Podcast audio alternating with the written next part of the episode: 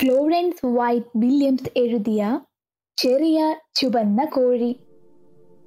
ഒരു ചുറ്റുപാടിൽ ഒരു ചെറിയ ചുവന്ന കോഴി താമസിച്ചിരുന്നു. പ്രാണികൾക്കായി എല്ലായിടത്തും മാന്തിക്കുഴി ഉണ്ടാക്കി സ്വന്തം ചെറിയ രീതിയിൽ ചുറ്റുപാടിന് ചുറ്റും നടക്കാൻ അവൾ മിക്കവാറും മുഴുവൻ സമയം ചെലവഴിച്ചു. കൊഴുപ്പുള്ളതും രുചിയുമുള്ളതായ പ്രാണികളെ അവൾക്ക് ഇഷ്ടപ്പെട്ടു. മാത്രമല്ല അവ തൻ്റെ കുട്ടികളുടെ ആരോഗ്യത്തിന് നല്ലതാണെന്ന് അവൾക്ക് തോന്നി. പുഴുവിനെ കണ്ടെത്തുമ്പോഴെല്ലാം അവൾ ചിക് ചിക് ചിക് ചിക് എന്ന് പറയും. അവളുടെ കുഞ്ഞുങ്ങൾ അവളെ ഒത്തുകൂടുമ്പോൾ അവർക്കിഷ്ടമുള്ള നല്ല സാധനങ്ങൾ അവൾ വിതരണം ചെയ്യും.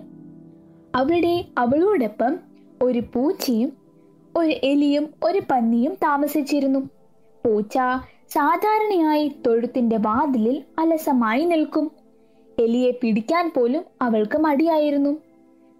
പിന്നെ പന്നി അത് ഭക്ഷണം കഴിച്ച് സുഖമായി കിടക്കും. ഒരു ദിവസം ഒരു ചെറിയ ചുവന്ന കോഴി ഒരു വിത്ത് കണ്ടെത്തി. അതൊരു ഗോതമ്പണുക്കളായിരുന്നു. പക്ഷേ ചെറിയ ചുവന്ന കോഴി പ്രാണികളോടും പുഴുക്കളോടും വളരെ പരിചിതമായിരുന്നു. അത് പുതിയതും ഒരുപക്ഷെ വളരെ രുചിയുള്ളതുമായ മാംസമാണെന്ന് അവൾക്ക് മനസ്സിലായി. അവൾ അതിനെ മൃദുവായി മുറിച്ച് രുചിയിൽ ഒരു തരത്തിലും ഒരു പുഴുവിനോടും സാമ്യമില്ലെന്ന് കണ്ടെത്തി. അത് നീളവും മെലിഞ്ഞതുമായതിനാൽ ഒരു ചെറിയ ചുവന്ന കോഴിയെ അതിൻ്റെ രൂപം കൊണ്ട് എളുപ്പത്തിൽ വഞ്ചിക്കാൻ കഴിയും. അതെന്താണ് എന്നറിയുന്നതിനെക്കുറിച്ച് അവൾ പല അന്വേഷണങ്ങളും നടത്തി. അതൊരു ഗോതമ്പ് വിത്താണെന്നും വിതച്ചാൽ വളരുമെന്നും പാകമാകുമ്പോൾ മാവും പിന്നെ അപ്പവും ഉണ്ടാക്കാമെന്നും അവൾക്ക് മനസ്സിലായി. അതറിഞ്ഞപ്പോൾ അത് നട്ടു വളർത്തണമെന്ന് അവൾക്ക് തോന്നി.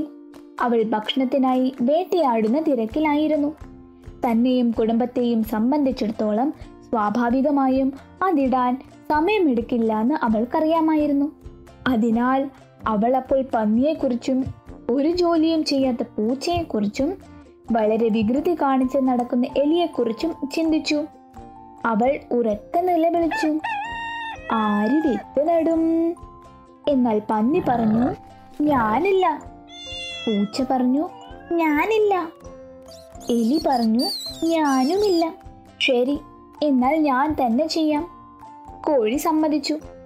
പിന്നെ നീണ്ട വേനലവധിക്കാലത്ത് അവൾ തൻ്റെ ദിനങ്ങൾ പുഴുക്കളെ ചൊറിയുകയും കുഞ്ഞുങ്ങൾക്ക് ഭക്ഷണം നൽകുകയും ചെയ്തു.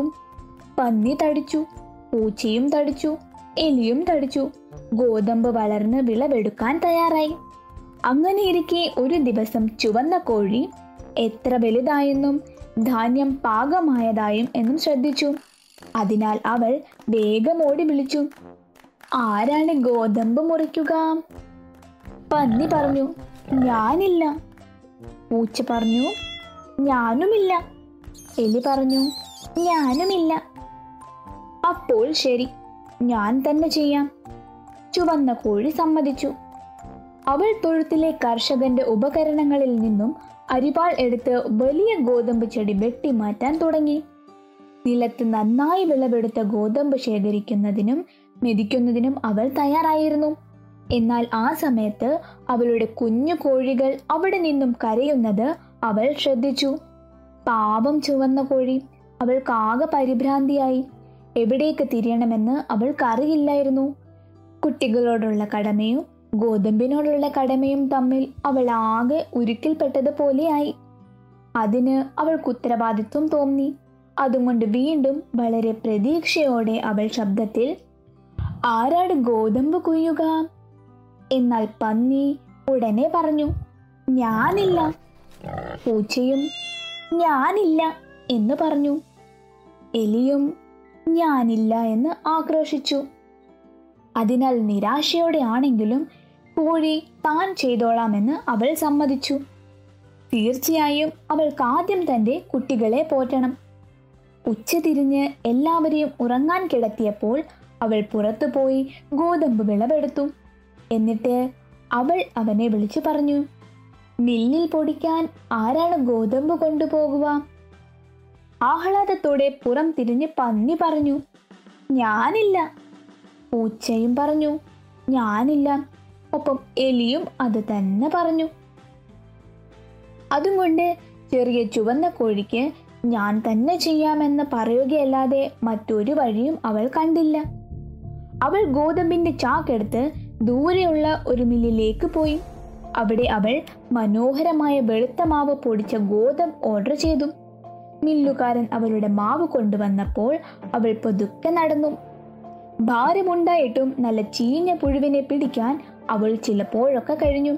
കുട്ടികളെത്തിയപ്പോൾ ഒരെണ്ണം അവർക്കായി വിട്ടു.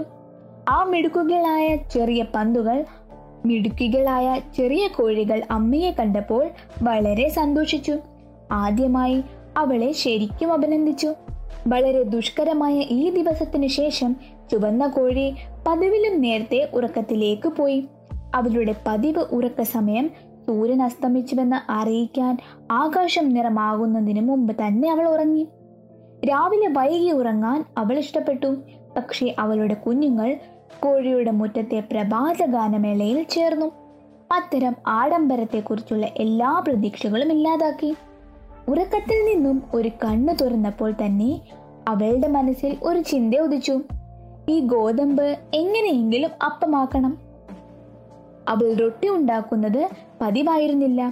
എന്നിരുന്നാലും പാചകക്കുറിപ്പ് ശ്രദ്ധാപൂർവം പാലിച്ചാൽ ആർക്കും അതുണ്ടാക്കാം എന്ന് അവൾക്കറിയാമായിരുന്നു. അങ്ങനെ അവളുടെ കുഞ്ഞുങ്ങൾക്ക് ഭക്ഷണം കൊടുത്ത് ദിവസത്തേക്ക് മധുരവും പുതുമയും ഉണ്ടാക്കിയ ദിവസം അവൾ പന്നിയെയും പൂച്ചയെയും എലിയെയും വേട്ടയാടി. അവർ തീർച്ചയായും അവളെ സഹായിക്കുമെന്ന് ഇപ്പോഴും വിശ്വസിച്ചിരുന്നു. ഒരു ദിവസം അവൾ ഇങ്ങനെ പാടി, ആര് അപ്പമുണ്ടാക്കും? അയ്യോ, ചെറിയ ചുവന്ന കോഴിക്ക് ഒരിക്കൽ കൂടി അവളുടെ പ്രതീക്ഷകൾ അസ്തമിക്കേണ്ടി വന്നു. പന്നി പറഞ്ഞു ഞാനില്ല. പൂച്ച പറഞ്ഞു ഞാനില്ല. എലിയും പറഞ്ഞു ഞാനില്ല. അതും കൊണ്ട് ചുവന്ന കോഴി ഒരിക്കൽ കൂടി ഞാൻ തന്നെ ചെയ്യാമെന്നും പറഞ്ഞു. അതെല്ലാം തനിയെ ചെയ്യേണ്ടി വരുമെന്ന് അവൾക്കറിയാമെന്ന് മനസ്സിലാക്കി അവൾ പോയി ഒരു ഫ്രഷ് ഏപ്രണും കളങ്കമില്ലാത്ത പാചകക്കാരൻ്റെ തൊപ്പിയും ഇട്ടു. ആദ്യം അവൾ മാവ് നന്നായി കുഴച്ചു. സമയമായപ്പോൾ അവൾ മോൾഡിംഗ് ബോർഡും ബേക്കിംഗ് ടിന്നും കൊണ്ടുവന്നു. അപ്പം വാർത്തുണ്ടാക്കി. അപ്പമായി പകുത്ത് ചുടാൻ അടുപ്പത്ത് വെച്ചു. അപ്പോഴെല്ലാം പൂച്ച ചിരിച്ചും ചിരിച്ചും വെറുതെ ഇരുന്നു. കൈയുടെ അരികിൽ വ്യർത്ഥമായ എലി അവൻ്റെ മൂക്ക് പറിച്ചെടുത്ത് കണ്ണാടിയിൽ സ്വയം നോക്കി. ഡസൻ കണക്കിന് പന്നികളുടെ നീണ്ട കൂർക്കമ്പല് ദൂരെ നിന്ന് കേൾക്കാം. ഒടുവിൽ മഹത്തായ നിമിഷമെത്തി. ശരത്കാല വായുവിൽ ഒരു രുചികരമായ മണം വീശുന്നുണ്ടായിരുന്നു.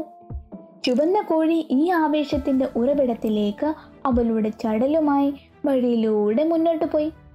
അവൾ പൂർണ്ണമായും ശാന്തയാണെന്ന് തോന്നിയെങ്കിലും വാസ്തവത്തിൽ അവൾക്ക് നൃത്തം ചെയ്യാനും പാടാനുമുള്ള പ്രേരണയെ പ്രയാസത്തോടെ മാത്രമേ നിയന്ത്രിക്കാൻ കഴിയൂ.